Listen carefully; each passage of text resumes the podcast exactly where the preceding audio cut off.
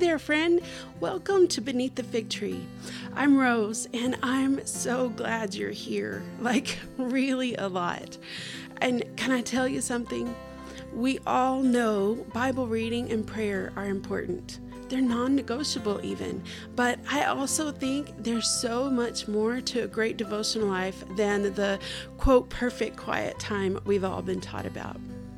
I want to give you permission to lay down the guilt and the shame about what your devotional life looks like compared to what you think it should look like, and discover how you best relate to God so you can cultivate a devotional life that you love and look forward to.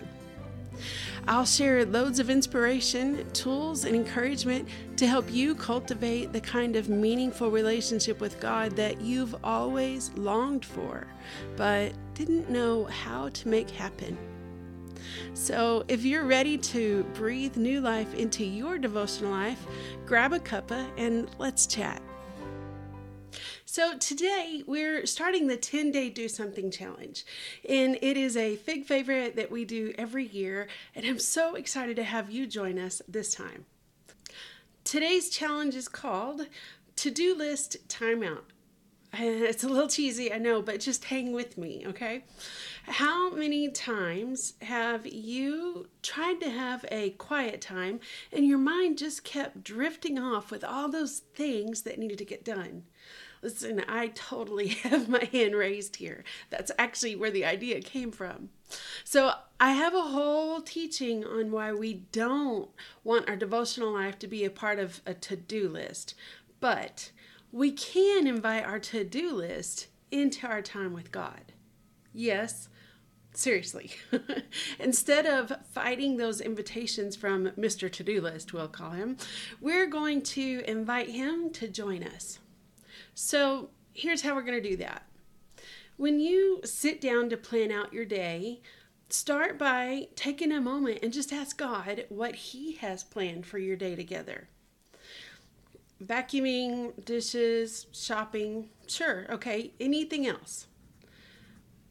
All right, now ask God to give you a verse or a thought to focus on throughout the day. And then you're going to add that verse or that thought to the top of your to-do list. Now, don't get hung up on the perfect verse or was that really God? Both of those are simply distractions to keep you from experiencing a genuine relationship with God. So a quick side note too is if you struggle to recognize God, really stick around. I love helping people learn how to hear God. Okay, so back to our challenge.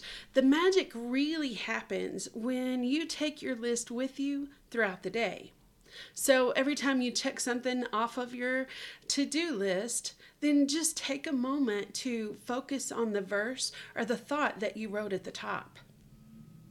By the end of the day, you will not only have accomplished hopefully all the things on your to-do list, or at least all the things God intended you to do. But you'll also have done it all while continually pointing your heart back toward God throughout the day. And this practice of bringing your heart and mind back to God, it's a game changer, but it takes practice. And one last thing. Anytime you're setting aside some time to be with God, don't be afraid of Mr. To-Do List. If he tugs at you with a chore you need to do, be kind to him and just jot it down on your list. He just wants to be seen and heard. And God doesn't mind.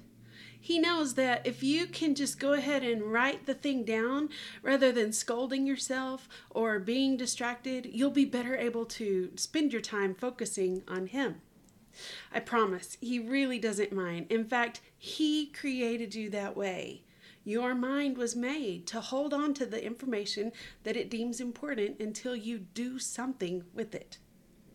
All right, friend, that's day one of the 10-day Do Something Challenge. I would love to hear how today's challenge went for you. I've got several people that are sending them to me in the emails. I love that. You can also hop over into the FIGS Community Facebook group and then let us know there. Or if you're getting the emails, like I said, then feel free to just respond in the email how that went for you. People are sharing their focus verses or their thoughts. They're sharing their to-do list or their aha moments. I love all of it. So share away. Also, if you found this helpful, make sure to follow or subscribe depending on where you're listening, because I have lots more great ideas for your devotional life.